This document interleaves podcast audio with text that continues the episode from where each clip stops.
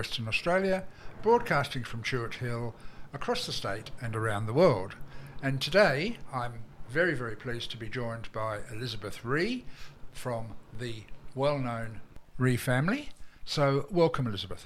Thank you very much for having me today, Tim.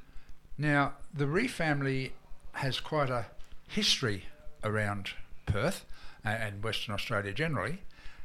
Tell me, how did the Re family first become established in Perth? My grandfather, Giuseppe Re, in 1885, he was in the Aeolian Islands, just off Sicily, where he was born, and decided that at that time migration was very up and running. So himself and his brother Frank and his other brother John and his best friend Frank Arena decided to come over to Australia. So in those days, they actually had to come around South Africa because the Suez Canal wasn't finished. And if the weather was not good, they didn't go into Albany. So they had to go all the way to Sydney, where they disembarked in 1885. I haven't quite found out all the things that he actually did in Sydney. That's that's for another chapter, I think, another meeting. But um, he obviously didn't speak English. Hard worker, was very nice looking, 19 year old. Um, in those days, you were a British subject as a soldier or a um, statesman. You're a British subject as a convict, but everybody else was considered an alien. So when he wrote his name, he used to have to write Giuseppe Re Alien, and that's how you were categorised. Um, he went down to Ballarat when the big gold rush happened in um, 1897, and they found a big um, gold, not bullion, I think nugget, I think it's called nugget, and uh, yet to, it's in the it's in Trove. It's on front page of a paper. Um, we're unable to trace it, but apparently all nuggets had names, so we're still trying to find that little bit missing link. But in those days as well, um, you were unable, as an alien, to own land or own the gold if it was over a certain size. So they had to team up with someone. So we think they, he teamed up with a convict, and that's yet to be formalised, but that's still on the list of finding things out. Then um, they found gold, but there was a, and his best friend, Frank Arena, decided to go back to Italy, and uh, they had um, a cholera outbreak. And so they decided to leave and go up to Kalgoorlie. So they walked over from Ballarat through to Kalgoorlie, which took them about three years to walk over. And I, I, think that when you think about it, in those days they had nothing else to do. They didn't have a lot of material possessions. So as long as you can get a little bit of food and water in your belly, uh, you just kept going for the promised land, a bit like what the Americans did with the wagons. So they came over, they went to Kalgoorlie, he found more gold, and in 1904 he became a British subject and his best friend Arena, uh, Frank Arena, was back in Perth, and uh, brought his family and children and over, and uh, he started his first Giuseppe Re and Sons store in um, High Street in Fremantle, and three of his children were born upstairs, uh, above the shop, and he married his Frank, uh, his best friend Frank Arena's daughter, Maria Carolina. Terrific. So we now have the Re family in Western Australia, in Fremantle, with a store and with kids and a wife, probably in the other order. Um, and what happened then? Because my recollection is that there is no Re presence in Fremantle currently. Uh, that's correct. At that time, um, the when the boats came into the roundhouse, people used to queue up to get spaghetti, queue up to get tomatoes, and that all night long, queuing up. And I ran into a lady who's 94, and she said she can remember as a child her parents dragging them out of bed to go and stand um, at the boats to get their share of spaghetti because it was a handful per person. So they did go on. So, but what Perth did, the Lord Mayor of the day or the government of the day. I'm not quite sure. I haven't found that out yet. In 1916, they asked people to come to Perth to set up a shop, and my grandfather was one of the people asked to come to Perth.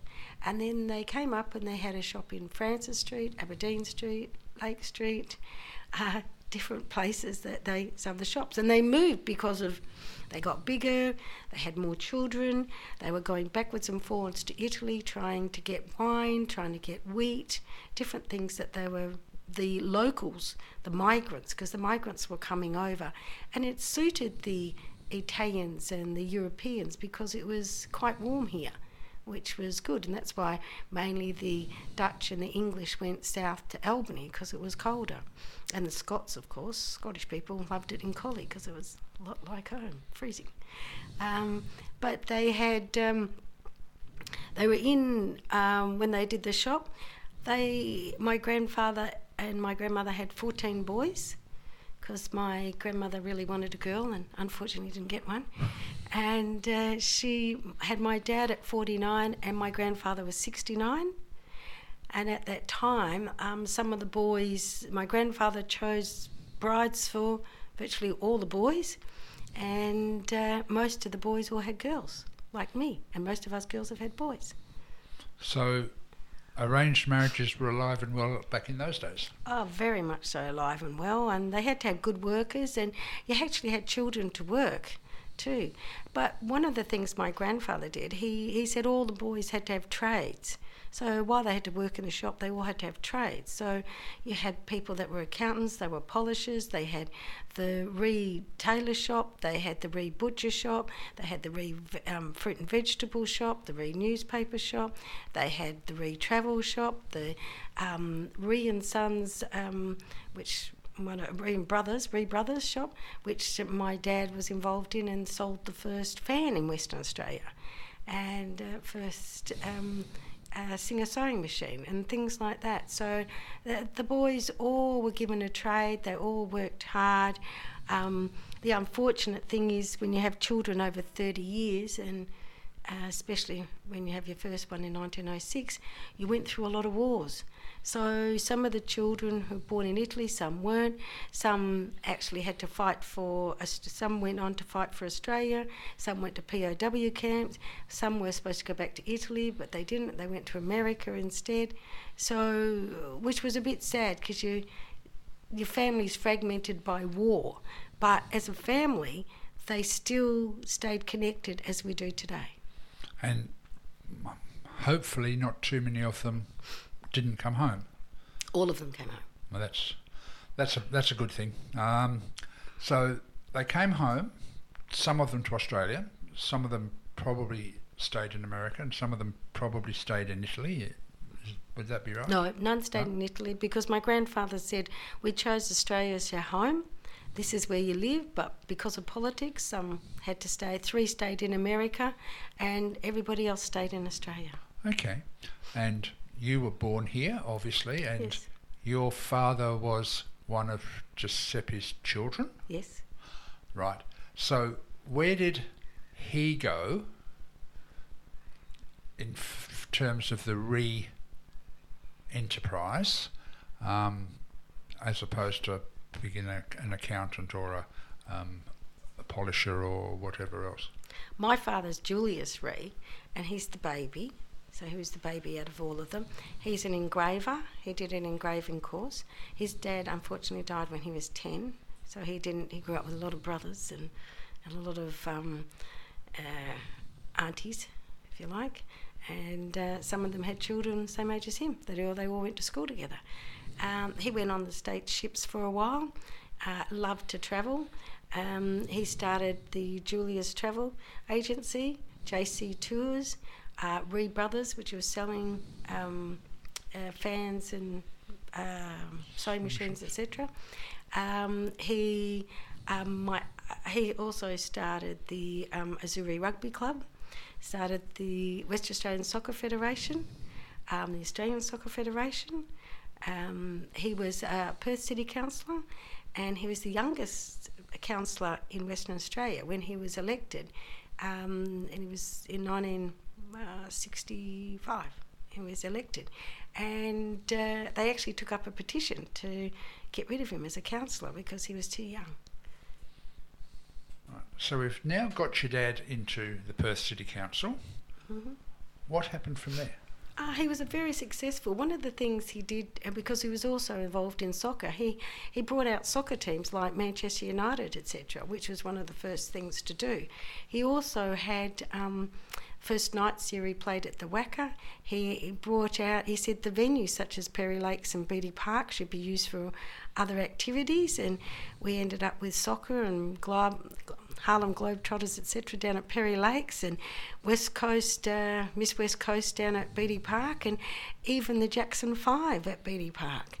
And then he made the got the velodrome transferred into soccer. So he was very much a visionary, very much sport and community minded of of getting people to use the facilities what of what ratepayers pay for. And I think he was very well respected, great networking skills, and he actually got things done. If it was a good idea, he got people together and he made it happen. He was asked to run for state government and uh, in 1981 and uh, when he had a meeting with his friends at a, a place having lunch uh, when he went to go instead of getting a glass of water he got a glass of caustic soda. And uh, he spent the next six months in the burns unit at Royal Perth with his throat uh, all burnt and his his uh, trachea and his stomach and dislodged um, fillings in his teeth and his ear and was a catalyst for all sorts of things. So obviously, um, there were people who didn't want to see him in state government. Yes, and I'm quite familiar with that's like. I think I have a genetic problem following my father's footsteps, and I definitely know how hard politics is and how people will do not nice things to stop you. Fortunately, you don't seem to have been attacked by acid, but um, No, so I don't know. okay. So this has got um, your father um, into his political arena, and then at some point in this journey, you come on the scene. So tell me a bit about what your generation of the Re family has been up to. My generation. Well, the um, one of the uncles, he's um, had the fruit shop, and then they did the Re Store. So they have two of the great, two of the grandchildren run uh, one Re Store in Northbridge and one in James Street. Um, one of the other uncles' sons, they do the um, Re and Sons Small Goods out at um, Malaga and that's still going today. Um, and what else was Re? I think that might be all Re-wise um, in that line. Okay, so the Re Store, the the one in Lake Street, which is the one that I sort of am familiar with, um, and that's run by direct descendants of Yes. Giuseppe, Grandsons. grandson of Giuseppe. Okay, and that's your cousin, No, great grandson. Great grandson, Mm. right? Mm. So that's your My cousin. your yes. cousin, yeah. Yeah. Okay, now the public at large probably is familiar with some of the aspects of the the Re family over the years, whether it was from your dad's involvement with the city council, whether it's because of the the Re Store, the whether it's because of the travel agency, whatever. Today, if you'Re looking for the rename out on the street, it's mainly the the Re Store premises, um, And the Re small Goods. and the Re small goods, right? So, where do you see the re dynasty going to over the next 10, 20 years? If you had to look in a crystal ball. Well, one of my uncles started the um, the Italian club, WA Italian Club, and it's the longest running Italian club in the world, um, which most people don't realise. In 1934, and my dad's actually the only one still alive from the opening. He might have been two, but he was still alive at the opening. Um, the uh, my father started the Sicilian club.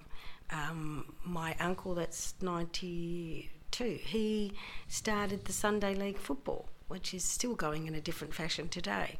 So I think if um, if you went through and looked at it, um, the history of it, uh, you would see that a lot of the sporting clubs and um, well, even one of my uncles started a gun club, but we won't do anything about that one.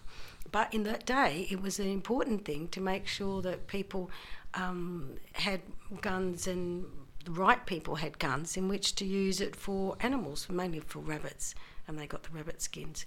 But uh, I think that the legacy going forward is the the family atmosphere. We are we are still very united as a family, even though we, we talk to our cousins in America on a regular basis. They come here, we go there. Well, up till last year.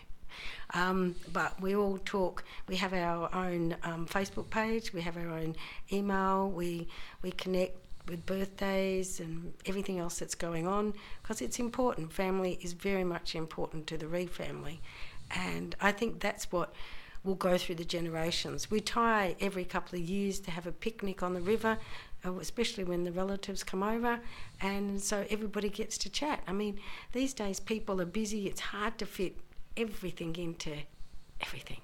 But, you know, I, I think where you are, and because we're migrant based, and there's a lot of migrants in Western Australia, and we're based on migrants, you have to sit there and hold on to your culture, but and you have to love Western Australia, and that's why I think a lot of people stay and know it's their home. Okay, so we're getting close to the end of the program, but Giuseppe and two of his brothers, I think you said, came to to Perth originally, or to Fremantle originally. How big is the clan now? Do you have any idea of the descendants? Whether there's the other brothers didn't have as many children. One is in Melbourne, the other one's here. They didn't have as many children as what my grandfather had, and they didn't stay as connected as what we do. So I'd say there's probably 200 of us at least out of those coming from those two children, two people, my grandfather, my grandmother. It's probably at least 200. Wow.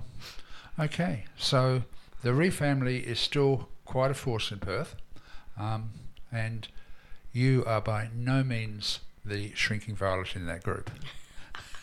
I think the thing that we got told so much to start with is we're very much volunteers, very, very involved with volunteering and um, looking after older people, and we've all been raised with that community sort of feel of helping people.